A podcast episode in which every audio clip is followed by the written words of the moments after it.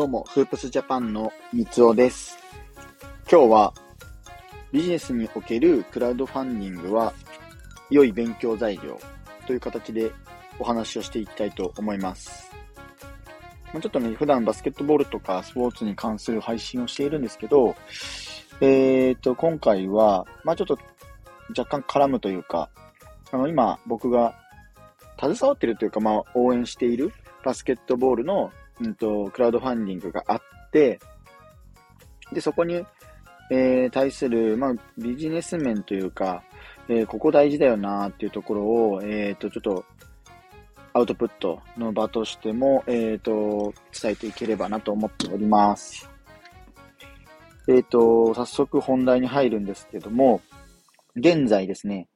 えっ、ー、と、まあ、告知、スタンド FM の中でも何度かこう告知をさせてもらっているんですけど、えー、東日本大震災で被災した当時の高校生が12年の時を経てバスケットコートを作りますっていうタイトルで、キャンプファイヤーというプラットフォームを使ってクラウドファンディングを今実施しております。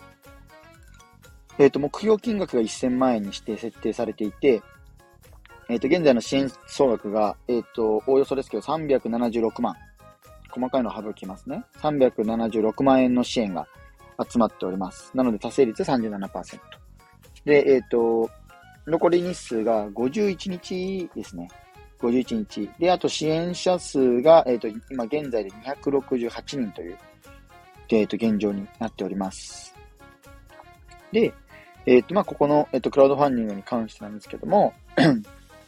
クラウドファンディングをこう実施する上で、なんか重要だよなと思うところ、大事だよなっていうもの部分を、えー、まあ自分のインプットと、インプットしたものをアウトプットする意味も兼ねて、えっ、ー、と、ちょっと記録に残していければと思っておりまして、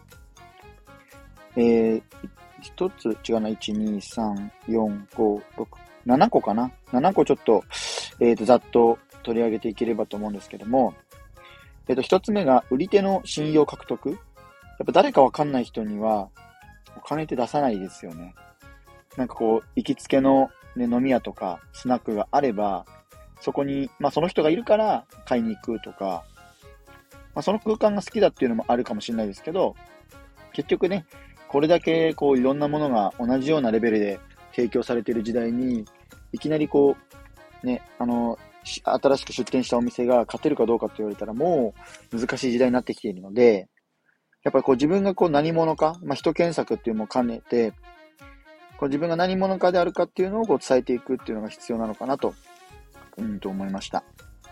で、二つ目は、うんと、自分の持ち時間って言えばいいのかな。えっ、ー、と、そこが大事だなと、理解するっていうのが大事だなと、えっ、ー、と、感じております。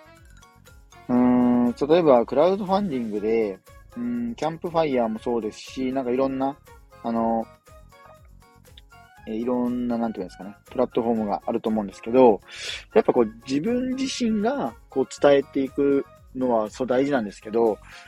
読まなくないですか？あの、プロフィールね、長くなってたとして、私はどこどこ県誰々出、何々出身の何々ですっつって、で、生まれはここで、え実は人生こういう風に生きてきました。で、こういう転換がありましたって書いてあっても、なんか読まないなと思って。で、僕自身もいろいろクラウドファンディングこう支援する側で支援してきましたけど、やっぱこう、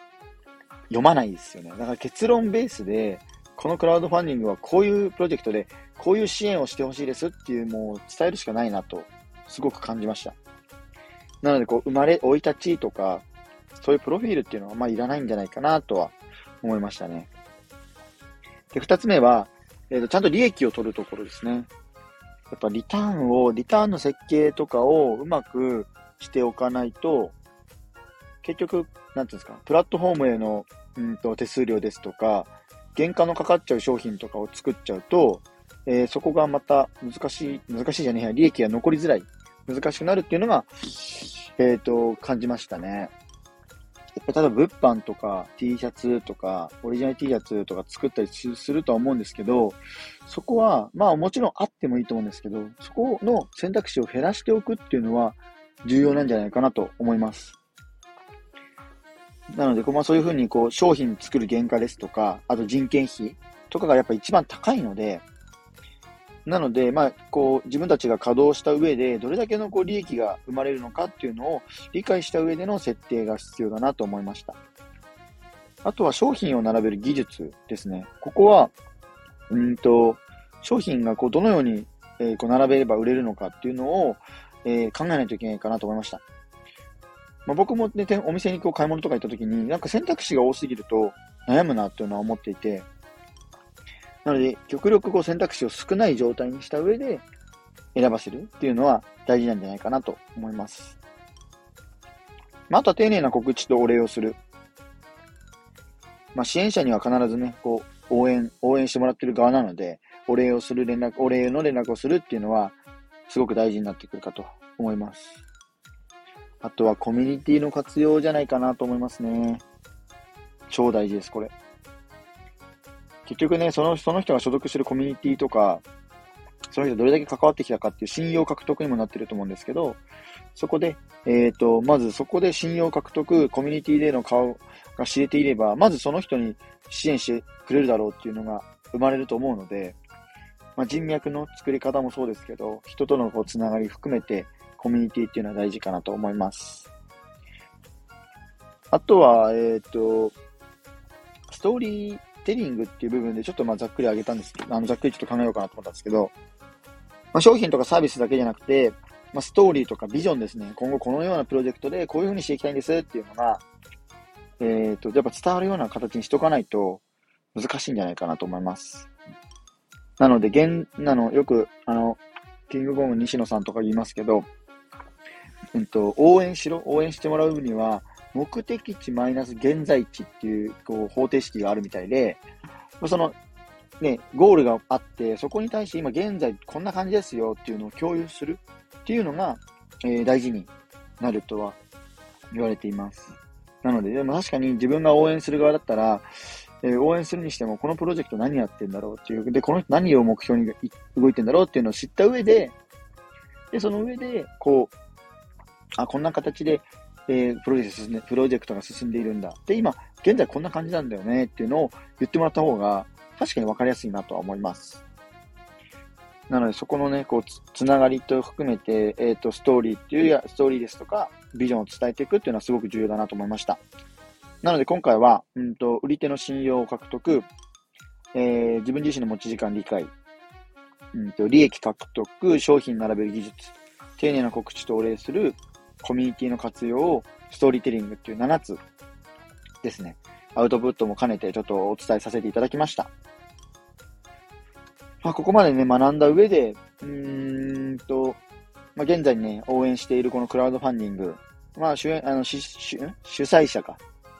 にもちょっとね、お声掛けさせてもらって、でちょっと話をして、まあ、こういうふうに、こういうふうにするのはどうとか、最初ね、やっぱ、えっ、ー、と、プロフィールが長かったりしたんで、そこは、多少なりとも改善してくれてるかなと思いつつ、まあ、ちょっと、まあ、その、なんだろう、リターンの設計とかは、もう始めてしまっている部分もありますんで、そこはま改善できるところは改善してもらって、対応していければなとは思っております。もう改めてね、この、えっ、ー、と、宮城県に、宮城県の東日本大震災のこの跡地に、バスケットボールコートが2面できるっていうプロジェクトになっていますんで、で、そこに向けた、あの、現在地の共有を、まあ、主催者の人にもお伝えして、でそこで、えっ、ー、と、みんなからの支援というか、応援の部分を集められればなと思っておりますんで、でこの配信を聞いてくださった方でももし興味がありましたら、ぜひチェックしてもらえると嬉しいです。